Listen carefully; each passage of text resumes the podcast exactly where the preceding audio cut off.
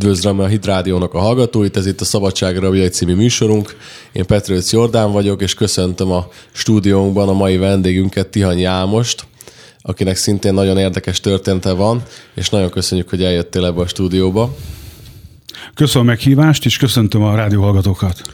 A hallgatói megszokhatták, hogy a Szabadság Rabjai című műsorunk az egy börtönmissziós műsor, ami azt jelenti, hogy olyan embereknek a történetét dolgozzuk fel, akiknek az élete valamilyen módon kapcsolatba került a igazságszolgáltatással, a börtönnel, és hát minden egyes ilyen történetnek rengeteg tanulsága van, és nem lehet kihagyni gyakorlatilag minden ember életében a, a, az egész élettörténetet, mert nem csak egy fejezetből áll a, a börtönbe kerülés, hanem az egész élet valahogy oda vezet e, egy bizonyos ponton, és igazából áll most először tőled is azt kérdezném meg, hogyha te így most visszagondolsz, akkor hogyan mutatnád be a családodat, ami, amiből elindultál, mert nyilván nem a börtönbe születtél, mert ez egy nagyon rossz megfogalmazás, hogy szokták mondani az emberek, hogy aki börtönbe van, az nyilván oda való, oda született, stb.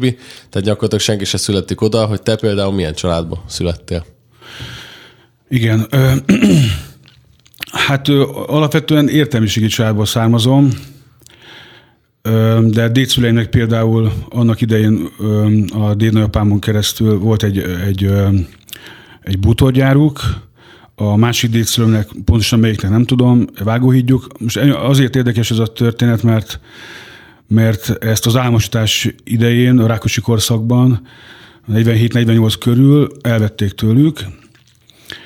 Ők elég rendszerellenesek voltak, és ezt is adták át a, a nagypapámnak is, tehát az ő gyermeküknek, gyermekeiknek. Nagypapám is, de ezt csak befelé kommunikálták inkább, tehát otthon. Nagyapám jogász volt egyébként, viszont 56-ban ellenálló volt, ezért ott el is ítélték, nem börtönre. Ugye mi vagy jogász volt, volt a kapcsolat, elég jó kapcsolatai. 25 évre eltiltották a gyakorlásától, ezen belül 5 évre pedig minden szellemi munkától. Ugye ez elég érzékeny a családunkat, tehát nem voltak olyan anyagi szinten, amilyen anyagi szinten lehettek volna. Ugye az öt év elteltével nagypapám az állami biztosítánál, állami biztosítánál dolgozott, ilyen biztosításokkal, meg ilyesmi, ami valamilyen szinten a joghoz közel áll.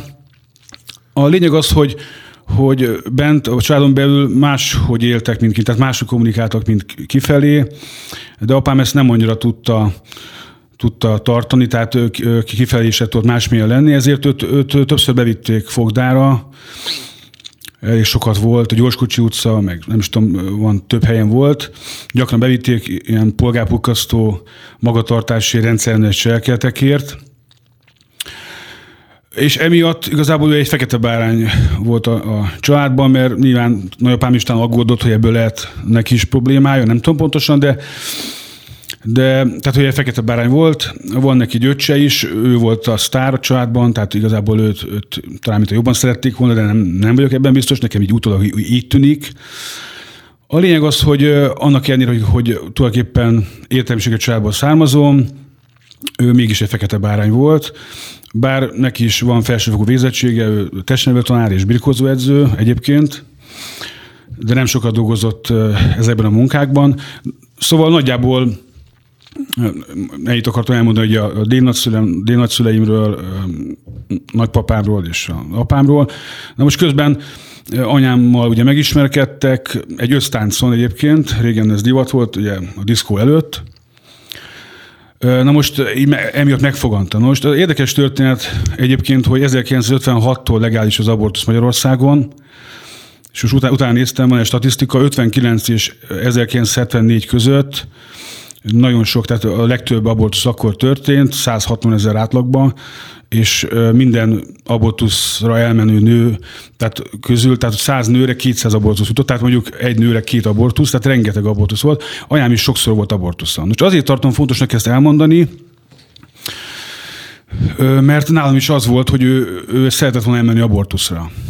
Tehát tulajdonképpen mondhatjuk azt, hogy nem kíván gyermek voltam részéről. De apám viszont szeretette volna megszületek, ő nem engedte. Előtte már sok abortuszon volt, sőt, van egy bátyám, a Krisztián, akit én nem is ismerek, állítólag láttam valamikor kiskoromban, de, de én nem tudom, hogy hol van. nem ismerem őt. Őt például kórházba hagytam, mert nem sikerült akkor, már túl késő vették észre, hogy terbeset, nem sikerült. Tehát azért tartom fontosnak elmondani, mert egy ilyen közegben születni talán nem a, leg, legpozitívabb. Mondhatni azt, hogy egy handicap jön, jön az ember világra, de apám az azért akarta, megszülessek, anyám nem, de végül is megszülettem végül is. Egyébként az abortuszról még csak annyit akartam mondani, hogy az a véleményem, hogy, hogy akik abortuszon esnek keresztül, abortuszra mennek, abortusz hajtanak végre magukon, azok, azok szerintem az abortusz kiüli az anyákból szerintem a, ezt az anyaság érzést, vagy nem is tudom, hogy fogalmazzak, a anyaság ösztönt. Az a tapasztalatom, mert nekem sem volt anyámmal sose olyan kapcsolatom, belsőséges kapcsolatom, mint amit általában láttam, hogy körülöttem van a gyerekeknek. Ö, aztán később ugye akkor elkezdtek nevelni úgy, ahogy a hugom is megszületett, aztán öt éves voltam akkor, amikor a szüleim elváltak. Egyébként ez azután volt, miután apám megtudta, hogy a Krisztián is létezik, és utána a kapcsolatuk anyámmal megromlott, el is váltak, én anyámmal voltam, a hugommal együtt. Aztán közben ö, képbe került egy görög, görög számolású ember, az Iliász. Az Iliásszal ismerkedett meg anyukám ezek után, és, és ugye hát élettársi, mégis élettársa volt az Iliász, és ők úgy döntöttek, hogy, hogy kimennének együtt Görögországba, és anyámat kivinni. Ugye ez a kommunista rendszerben volt, nem volt annyira egyszerű akkor csak ki kimenni, diszidálnia kellett. Viszont úgy tűnik, hogy, hogy én és a hugom ö, útban voltunk, nem tudom, hogy fogalmazzak, a lényeg az, hogy, hogy ezt úgy oldották meg, vagy oldotta meg anyukám, hogy, hogy állami gondozásba tett bennünket. Hány évesen? Körülbelül olyan, olyan hat éves körül lehettem, talán maximum hat vagy öt és hat között, nem tudom pontosan, azt hiszem talán hat éves környékén. Most én nem voltam sokat állami gondozásban, meg a hugom sem, mert, mert nagyapám kivett bennünket maximum egy évet. De igazából az a véleményem, hogy persze minél többet van az ember ilyen helyen, annál rosszabb, de igazából valamilyen szempontból mindegy. Nem mindegy, de mégis mindegy, mert mert aki, egy gyerek, akit elhagynak, az, az, az azonosul, hogy ő értéktelen, hogy őt, őt nem akarják, és néha magát is okolja ezek a dolgokért, nem érti az egészet. Tehát szörnyű törést okoz egy ember lelkében, ami az egész életét végig kíséri. Tehát ez a totál handicap, tehát tényleg ezt hátrány, mond, tudnám mondani.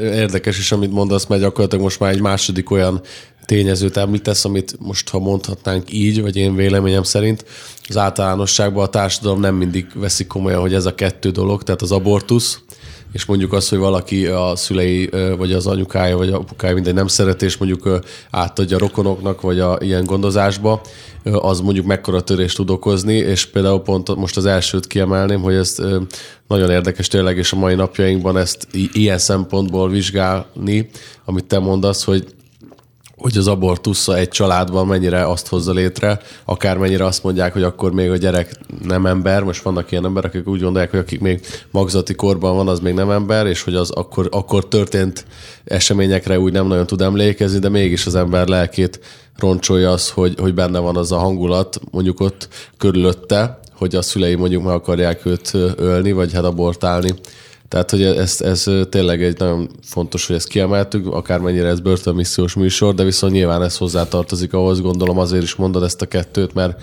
a te későbbi viselkedésedhez. Igen, meg ez az anyában is egy óriás törést okoz, tehát amit nem fognak föl sokan. Tehát az, az anyaság érzés nem, nem volt benne, nem volt közöttünk sose az a, az a bensőséges kapcsolat. Nem is tudom, mi, mi ez igazából. Nagyjából most már valahol a fogalmam, látom az én gyerekeimnél, bár én apa vagyok, de, de a feleségem és a gyerekeim közötti kapcsolatot látom azért ezt. Úgyhogy ez, úgyhogy nem érdemes az abortusz, tehát én, én, én teljesen elítélem az abortusz egyébként. De az a véleményem egyébként, hogy például is visszatérve az állami gondozásra, hogy az, az tényleg egy, egy nagy hátránya indulnak ezek a gyerekek, ezek az emberek az életbe, viszont viszont Krisztusban minden újjá lesz. Tehát hála Istennek, hogy Krisztusban minden újjá lesz. Tehát, hogy jó a szabadító, és én nekem az a véleményem és meggyőződésem, hogy, hogy, hogy csak Jézus Krisztus tudja az embert ebből az elvetettségből megszabadítani. Tehát Isten segítségé nélkül nem megy. Hiába próbálkoznak sokan, de, de nem működik. Nem működik. Olyan, mintha az ember egy, nem is a saját életét élnie, vagy nem is tudom, hogy fogalmazzak. Tehát, tehát ez egy olyan hátrány, tehát egy ilyen álmokfutásban az ember, tehát tényleg, mintha nem a saját életét élné, tehát mint egy átok lenne rajta, és ez mindig ott van, és és mindig kötődni akar valakihoz, valakihez, valaki kezdve mindig csalódni, tovább megy, stb. Tehát, tehát szerintem ez szörnyű, szörnyű egy helyzet, és, és tényleg csak Jézus a megoldás. Tehát nincs más megoldás. Ez a véleményem.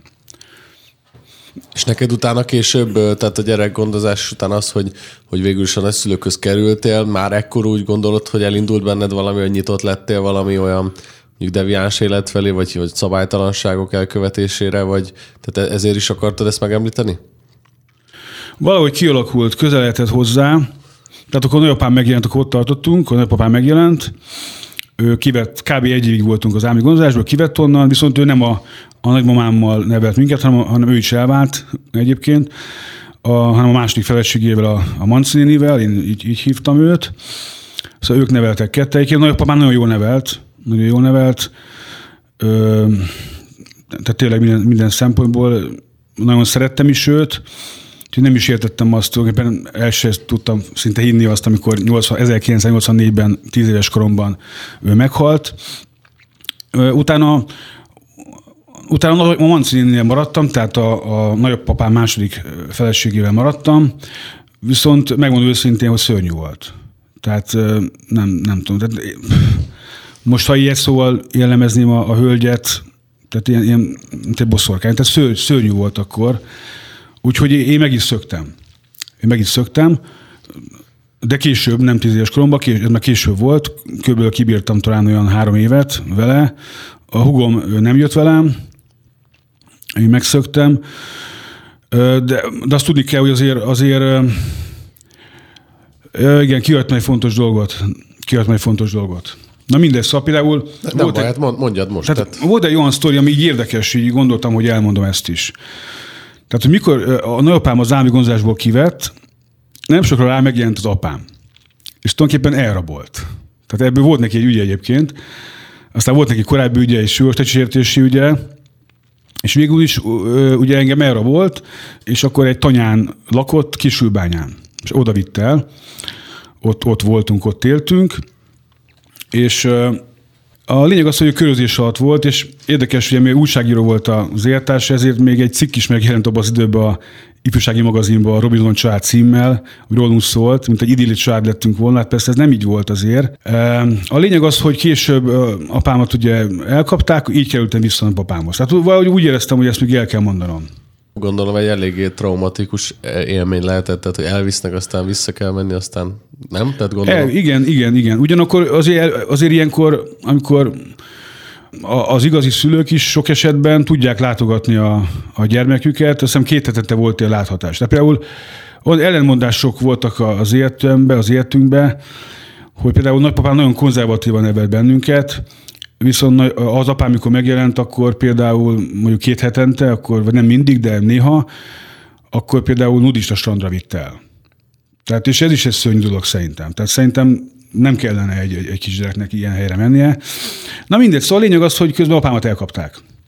Apámat elkapták, azt nem kellett egyből bemenni a börtönbe, egyébként, hanem később. Egyébként érdekes momentum, hogy, hogy az Isten király királyt abban az időben, az első eladástán abban az időben volt, és talán, talán akkor már volt élő közvetítés, nem talán biztos, mert úgy tudom, hogy, hogy, hogy ott volt egy tisztelethegye, ott, be, ott beült az első sorba, és a, az előadó rendőr, aki az ügyel foglalkozott, otthon, otthon vette észre, hogy ott van a, ott van a Gucci, mert az a neve, és akkor által így kapták el, egy kommandó így ment ki. Tehát így érdekes. Tehát egy csomó ilyen érdekes dolog van, hogy lehet egy csomót ki fogok hagyni, mert kevés az idő, de ezek ilyen érdekes dolgok. Na most közben ő bekerült a, a tököli börtönbe. És ott a védettsége miatt ugye nagykorúként került a fiatalkorúak börtönében, ezért ilyen nevelőírnok volt, meg segédfelügyelő.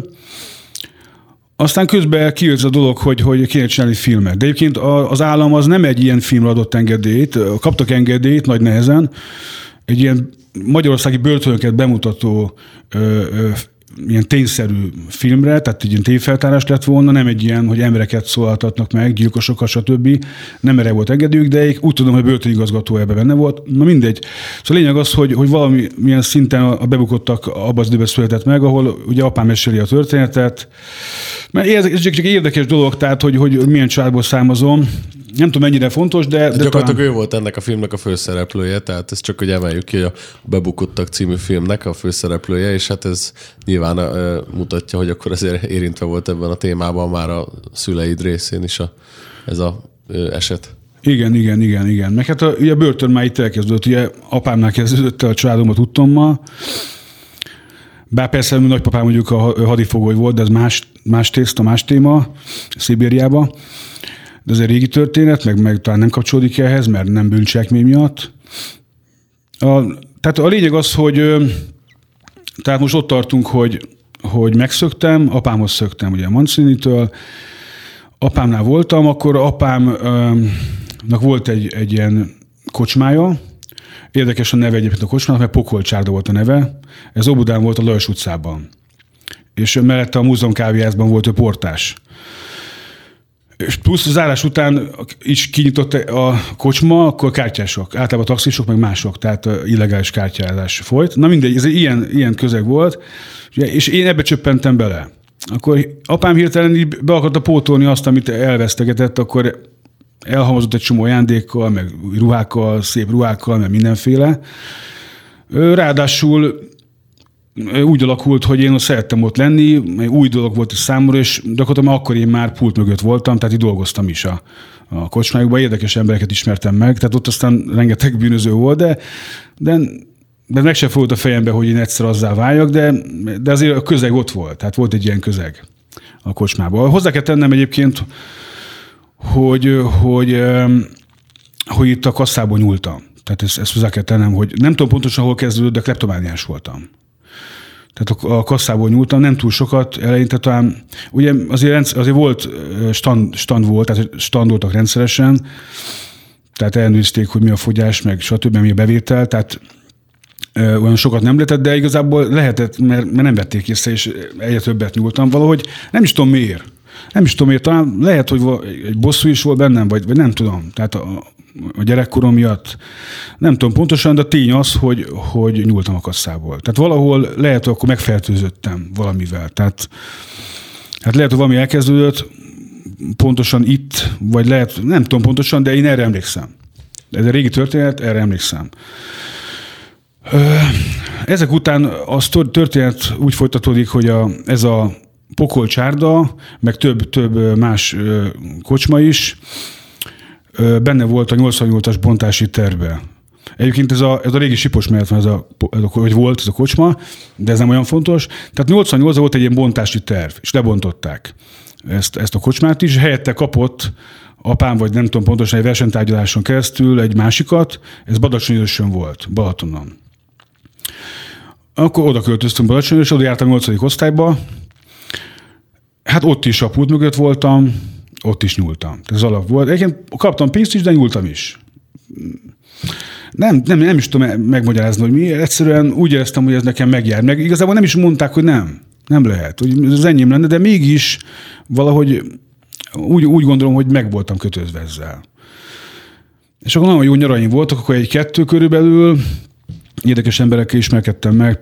Például barátom volt egy, egy elég híres zenész, egy jazz zenész, az Iliás Gyuszi, például, de meg több ilyen. Hát igazából itt, itt jött be kb. az életemben az alkohol. Tehát mi együtt is elég sokat ittunk, itt elkezdtem már inni. Csak valahogy ez is benne van az egészben, szerintem, hogy fontos, hogy elmondjam. Tehát mi itt, itt ezzel a társággal így ittunk is, nappal strand, délután bulik, tehát meg, meg, meg persze a pult mögött, néha csak azért mentem be, hogy, hogy tudjak kivenni pénzt. Érdekes volt ez. Így telt el körülbelül egy, egy nem is tudom, két nyaram, talán másfél éven, vagy lehet, hogy kicsit több. Közben ugye a gimnáziumba felvettek nagy nehezen, mert akkor már elég leromlottak a tanulmányi eredményeim, mert ez nem volt annyira fontos akkor, előtte jók voltak egyébként még nagyapám időszakában, de akkor nem.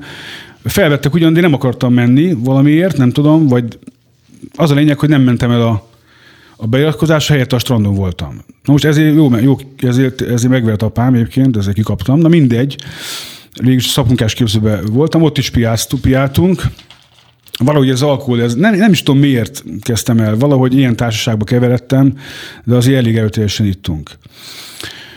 Na most innen is tovább kell mennünk, hogy pontosan miért, azt nem tudom, ukkon laktunk. Utána az apám akkor élettársának volt ott egy, egy örökölt háza, egy ilyen régi típusú parasztház, és hát itt, itt elkezdtünk gazdálkodni, itt több mint száz süldőt vett föl azt hiszem apám, és akkor ezt kellett volna fölnevelnie.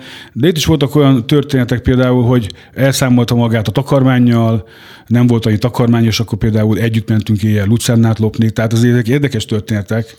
Tehát valahol ez, ez így benne volt így az életemben. Tehát, nem, tehát apámnál is ez jelen volt valamilyen szinten ez a dolog.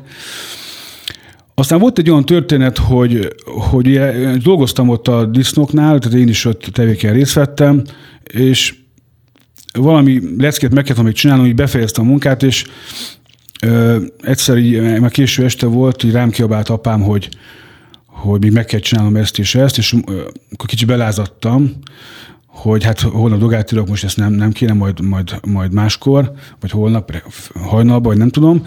Pontosan a lényeg az, hogy, hogy annyira bekattant a fater, apám, hogy hogy felkapott egy vasvillát. Még annyi időm volt, mert épp fürdéshez készültem. Tehát egy érdekes dolog, mert alsónadrágban voltam. Bocsánat, tehát így mondom, alsógatyában voltam. És annyi időm volt, hogy beleugorjak egy gumicsizmába. Mert ott az ajtónál gumicsizmák ott voltak. És na most a vasfilla nem talált el, kitértem előle, gyorsan akkor átugrottam, vagy átlendültem a kerítésen, és akkor én abban a pillanatban elhatároztam, hogy én nem megyek vissza. Csak ezzel egy probléma volt, hogy tél volt. És nagyon hideg, és én alsógatyában ott egy, egy gumicsizmában a falu közepén, mondjuk nem nagyon volt ott élet, akkor este késő, és akkor én eldöntöttem, hogy én ide-vissza nem megyek. Nekem ebből elegem van. Volt egy ilyen gondolat bennem, hogy én ide-vissza nem megyek. És hát mit csináljak? Hát hallottam egy történetet, hogy a faluba, a nagyközség volt UK, volt egy, egy házaspár, akinek volt gyerekük, gyermekük, és volt egy véletlen baleset autóból, a hátsó ülésről, valahogy az ajtó kinyílt és kiesett, és a, a gyermek meghalt. És ők, ők nem bírtak már abban a házban lakni, ahol, ahol eddig laktak, együtt voltak, és elköltöztek onnan, és tudtam erről, a történetről, és tudtam, hogy ez a ház üres. Most tulajdonképpen az első betörésem az így történt. Tehát most akkor betűzésnél tartunk. Tehát úgy, tehát igazából fáztam. Tehát fáztam, és eszembe jutott, hogy van egy ház, ahol nem laknak ott. És gondoltam, be kéne mennem. Talán be tudok fűteni, ilyesmi. És akkor megcsináltam. Tehát betörtem, az ajtót benyomtam valami szerszámmal, bent voltam, már mindent epakoltak, igazából egy ágy volt bent, meg egy sparhelt, még gyufásot találtam, de végül is találtam egy szálat, sikerült meggyújtanom, lényeg az lényeg, hogy nem túléltem, tehát be tudtam fűteni, és akkor így aludtam egy, egy nagyot, egy idegen helyen, szóval egy érdekes történet, és másnap pedig gondolkoztam, mit csináljak, hát ruhát kellene szereznem. Az volt szerencse, hogy ott kukoricások vannak a környéken, és a kukoricásba el tudtam rejtőzni, el tudtam tűnni, meg talán találtam is ott valamit de nem emlékszem már pontosan. A lényeg az, hogy, hogy hátulról a kukoricásokon keresztül ö, a saját házunkhoz el tudtam menni. Kiles, kilestem, hogy mikor nincsenek otthon apám, és mikor mennek el. Tehát igazából, tehát már amit eddig elmondtál, már az egy, egy kis ilyen regénybe illő fejezetek, tehát tényleg valóban szerintem nagyon jól bemutatja azt a fajta negatív fejlődés történetet, ami majd a amit majd folytatni is fogunk. Most itt a hallgatóknak mondom, hogy meghallgatunk majd itt egy zenét, utána pedig kérem szépen, hogy maradjanak velünk, mert folytatjuk a beszélgetést itt a Szabadság Rabjaiban Tihanyi Álmossal. Üdvözlöm a kedves hallgatókat, ez itt a Szabadság Rabjai című műsorunk. Onnan folytatnánk a Tihanyi Ámos vendégünkkel a mai műsorunkat, hogy gyakorlatilag sajnos az édesapjától el kellett menekülnie, és hát hajléktalanként próbált betörni egy lakásba, hogy túléljen, és aztán gyakorlatilag innen folytatjuk az életpályáját egészen addig, hogy ez hogyan vezet odáig, hogy ő végül olyan dolgokat végez el, amelyek nem csak a túlélési ösztönből fakadnak, hanem már bűncselekmények, és végül a börtönben köt ki. Tehát folytassuk akkor ezt a izgalmas történetet, mert nagyon sok tanulságos fejezet van még. Igen, tehát utána, hát utána kénytelen voltam ugye hát kénytelen voltam, úgy éreztem, kénytelen voltam betörni a saját házunkba, hogy, hogy ruhákat szedjek magamhoz, és így autostoppal Budapestre utaztam, és igazából a következő rész az, hogy hajléktalan voltam. Ez pont télen volt, nem volt túl kellemes, próbáltam túlélni, hajléktalan voltam, itt pánkokkal haverkodtam össze, volt már, hogy néha tudtam velük lenni, Hát ugye azért a bolt tolvajlás, meg ezek azért már ott voltak, meg, meg, meg betörések is, hogy pénzt szerezzek. Ugye ebből így tudtam ott lakni ebbe a klinikáknál lévő lakásba később, több hónap után, haj, utáni hajléktalanság után. A lényeg az, hogy hogy tehát ezek heroin függő pánkok voltak. Ez azért fontos elmondani, mert, mert jó fejek voltak, nagyon hálásak értük. Sokan nem élnek már közülük, sokan túladagolásba haltak meg, de ugye heroin függőek volt, függők voltak, és én ott laktam velük, és láttam, hogy ez mivel jár. Hát szörnyű egy világ. És ők, ők jó fejek voltak, én talán 15 éves, ha lehettem, és ők nem akartak rá beszélni. Ők inkább lebeszéltek. Inkább lebeszéltek, hogy ezt ne csináld. Mert mondták, hogy azért füvet lehet, meg, meg, meg lájtosabb dolgokat lehet, de hogy heroin semmiképpen se próbáljam ki. Hát ezért vagyok hálás értük. Na, rövidre fogva a történetet, utána a következő az, hogy találkoztam nagybátyámmal a nyugatinál, Kérdeztem, miért nem hívom fel anyámat, hiszen anyám Görögországban lakik. Ugye mondtam neki a történetem, hogy hajléktalan vagyok, meg néha el tudok lenni valahol, de nem mindig. És hát fölhívtuk együtt anyámat Görögországban, és kiderült, hogy a anyámnak a férje nem sokára rá Magyarországra jött. Na most a kivitt magával. Egy darabig az ő régiségbocsával dolgoztam. Érdekes egyébként ez a, az ellentét. Egyszer majdnem megfagytam egy vonaton, mondjuk ott aludtam Budapesten, következőben egy, egy-két nap múlva pedig pedig kiítom a szemet, fölkelek és a tengert látom. Érdekes volt. Na mindegy, szóval a lényeg az, hogy onnan is tovább kellett mennem, és egy darabig a Valkézai strandon laktam, volt egy álkulcsom, be tudtam menni azért nappali pihenőhelyekre szánt ilyen apartmanokba. Tehát valahogy mindig benne volt ez a, szerettem a zárakat, valahogy érdekeltek a zárak, nem véletlen. De igyekeztem, nem akartam én így élni, de valahogy mindig ott volt az életemben, de árnyék ez a dolog. Mert azért dolgozni akartam. Lett is munkahelyem, albéletem. Voltam kertépítő, éjjelőres, takarító egy, egy személyben együtt, meg leszedőpincér a végén. Aztán úgy alakult, hogy itt mindenféle körök megmozdultak itt a, az éjszakában, ezek a szorakozókon dolgoztam így éjjel leszedőpincérként, és uh, egyszer pillanatra észrevettem egy, egy diplomatatáskát. Láttam, hogy, hogy pénz van benne, úgy láttam, hogy tele van pénzzel. És valahogy mindent elkövettem, hogy ezt megszerzem. Valahogy volt bennem egy ilyen, ilyen, ilyen, ilyen kényszererő, hogy az nekem kell azt nekem meg kell szereznem, és ez megoldás. Tehát hiába akkor volt munkám, de valahogy az nem volt elég az a munka, ami van. Ez nem volt elég, amit csináltam. És ez a kísértés olyan erős volt, hogy, hogy végig is mindent elkövettem, és meg, meg is szereztem. Viszont tudtam, hogy az, aki az a táska, azért mindenféle körben mozog. Úgy láttam jónak, hogy idegen országban vagyok, hogy minél előbb hazajönni. Haza is jöttem Magyarországra, akkor ugye apámat meglátogattam. Igazából volt bennem egy ilyen bebizonyítsam, hogy így vagyok valaki. Tehát valahogy valahogy úgy jött le, hogy én nem vagyok olyan nem is tudom. Tehát olyan érdekes volt, hogy apám hogy nevelt. El tud, és el tudtad hozni azt a pénzt? Persze, elhoztam azt a pénzt. Igen, igen, határon is simán áthoztam. Mondjuk nem repülő jöttem direkt busszal, megvan a története, ott jobban el lehet rejteni, néha, attól függ. A lényeg az, hogy, hogy el tudtam hozni a pénzt, és ebből ugye ezt elkezdtük szórni de közben azért kapcsoltunk, és vettünk ebből egy házat Karácsotfán. Ez Tanyán van, Baranya megyébe. Apámnak az a Tanya a világ, ez nagyon közel áll hozzá, és végül is persze ő akarta, de az én pénzemből megvettük ezt a házat, meg kibéreltünk egy majort egy évre előre, hogy áttenyésztéssel foglalkozunk, meg vettem még egy fityót, egy kis autót, meg egy, meg egy barkaszt ugye a takarmánynak. Tehát gyakorlatilag kibékültél apád, apád. Hát gyakorlatilag így vissza, igen, is, hogy így úgy, úgy jól esett, hogy bevirítok, hogy van pénzem. Tehát valahogy így, mint ezt nekem be kéne bizonyítanom, hogy én is vagyok valaki, stb. Nem tudom, érdekes az egész. Hát apám abban az időben kidobói és ilyen pénzbajtói munkákat csinált, néha vitt magával, meg a bátyámat is, tehát ez egy ilyen világ volt, meg közben voltak az állatok is. Azt is csináltuk, közben ugye voltam kocsmáros, 70 helyen, tehát azért próbálkoztam dolgozni is. Hát persze mindenhol nyúltam. Tehát mindenhol nyúltam. Aztán volt egy érdekes történet, a saját házamból kijöttem dobva. Hát a következő történet érdekes volt. Tehát ez, az elvetettség, ez mindig ez benne van. Tehát akit ugye valahogy mindig valahogy úgy alakul az érte, hogy, hogy megint ott van, megint ki van, megint menni kell, megint menni kell. Ö, akkor sejére kerültem. Ö, egy barátomon keresztül sején egy játékteremben dolgoztam, ott voltam pultos, meg, meg ilyen pénzváltós, tehát ö, volt egy kis presszó, meg egy ilyen. Ez az érdekes ez a történet, mert, mert itt talán még mélyebbre kerültem. Tehát ugye volt ez a, ez a diplomatatáska, amely komolyabb összeg volt, Ugye ebből lehetett venni egy házat, persze Budapesten nem lehetett volna, talán az elején talán, talán igen, de ugye már azért költöttünk bele sokat. És akkor itt a következő történet a seje. Ugye láttam, hogy sok ember jár be, és sokan vesztenek a gépekkel, vesztenek, és valahogy, de, de valaki nyer, néha nyernek, néha összeeket nyernek.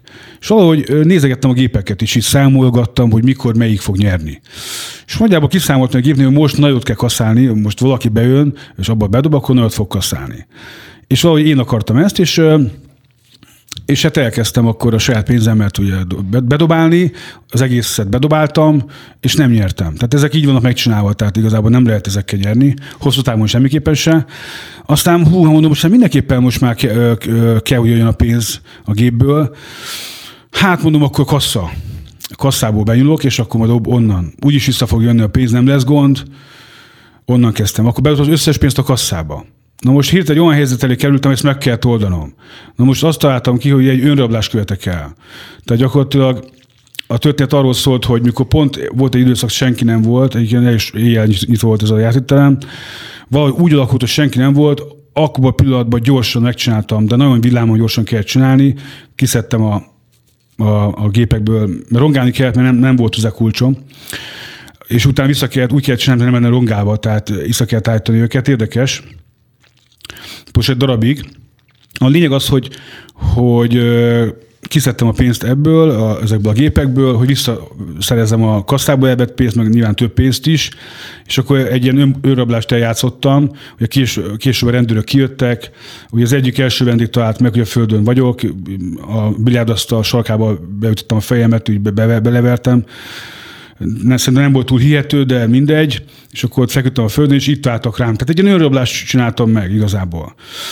És érdekes volt, hogy ott a rendőr, um, amit mondott. Tehát a rendőr, így négy szemköz voltunk, az előadó azt mondta hogy a szemembe, hogy tudom, hogy te voltál, de nem tudom bebizonyítani. Ez érdekes volt, mert akkor egy gondolat elindult bennem, hogy, hogy lehet dolgokat csinálni úgy, hogy hogy nem bukunk le, hogy, hogy nincs rá bizonyíték. És persze a filmben is ezt látja az ember, a tökéletes bűncselekmények, persze, nincsen, de én akkor hittem ebbe. És valahogy így, így bennem így elkezdődött, ez a gondolat így forgott, hogy lehet úgy is bűncselekményeket csinálni, hogy ne bukjunk le. És akkor következő történet, hogy, hogy aztán elkerültem Pécsre, most nem akarok mindenre kitérni, hogy hogyan is. Elkerültem Pécsre, ott voltak barátaim, és ez a baráti körbe, akikkel mozogtam, elhatároztuk, hogy csinálunk egy végtelenített telefonkártyát. Régebben ilyen ugye érmés és kártyás készülékek voltak, nem tudom, hogy van-e már ilyen, vagy, vagy még ilyen, talán nincsen, tehát egy olyan telefonkártya, ami, ami mindig van egység. Tehát ezeket meg lehetett venni a boltba, mint 1000 egység volt, vagy 500, nem tudom, 1000 forint, 500 forint, és ha lejárt, akkor kellett venni újat. És olyat akartunk csinálni, ami sose jár le. Pontosabban ez úgy nem jár le sose, hogy ha lejárt, akkor kihúzod, visszadugod, és megint van rajta egység. És akkor ez, ezt akartuk megcsinálni, és ezzel kereskedni. Ez volt a cél. Viszont ennek az elkészítéséhez pénzre volt szükség, és az ehhez a pénzt akkor már, akkor már a bűncselekmények elkövetésével akartuk előteremteni, és ö, így, így, így igazából mindenféle, hát igazából vagyonelni bűncselekményeket követtem el, legyen pénz a tesztekre, meg ilyesmi, és le, volt egy bukás. Volt egy bukás. Uh, ugye héten megjelentek ott, ahol laktunk. Hiába beszéltük meg, hogy csak KP Fuchs, mert ez egy ilyen jó szlogen, hogy csak KP Fuchs, a pénznek nincsen szaga, az ékszert meg el lehet dugni a házon kívül is, nem foglal sok helyet később elmenni után, de mégis valahogy ettől, amit korábban megfogadtunk, eltértünk valamiért, és vittünk be dolgokat a, a, a lakásból laktunk, és akkor lefoglalta a rendőrség, és engem bevittek. engem bevittek, hogy, hogy pont, talán más is bevittek, a másikat kiengedték, talán nem véletlen. A lényeg az, hogy én úgy voltam vele, hogy mint korábban az a rendőr mondta nekem, hogy, hogy tudja, hogy én voltam, de, de nem tudja rám bizonyítani, ezért ezért én konoktagadóvá váltam. Tehát én úgy voltam vele, hogy hallottam történetek arról, hogy valaki lebukott egy bűncselekményt, utána százat rávertek, hogy százat vagy még többet. Mert egyszerűen belevitték az erdőbe, és rávették, hogy, hogy én úgy voltam vele, hogy én biztos, hogy ilyet nem fogok csinálni. Esetleg azt a bűncselekményt viszem el, ami, ami lebuktam. Persze ezért óvintézkedéseket kell tenni az embernek, tehát mondjuk borsot visz magával, meg, meg kesztyű, meg stb. dolgozik, meg a haja ne hújjon ki, olyan sapkát vesz föl. Tehát stb. stb. Hát a lényeg, hogy én nagyon akartam figyelni. Végülis bekerültem, és ez első bekerülésem, bebukásom. A börtönbe. A börtönbe, hát előzetesbe.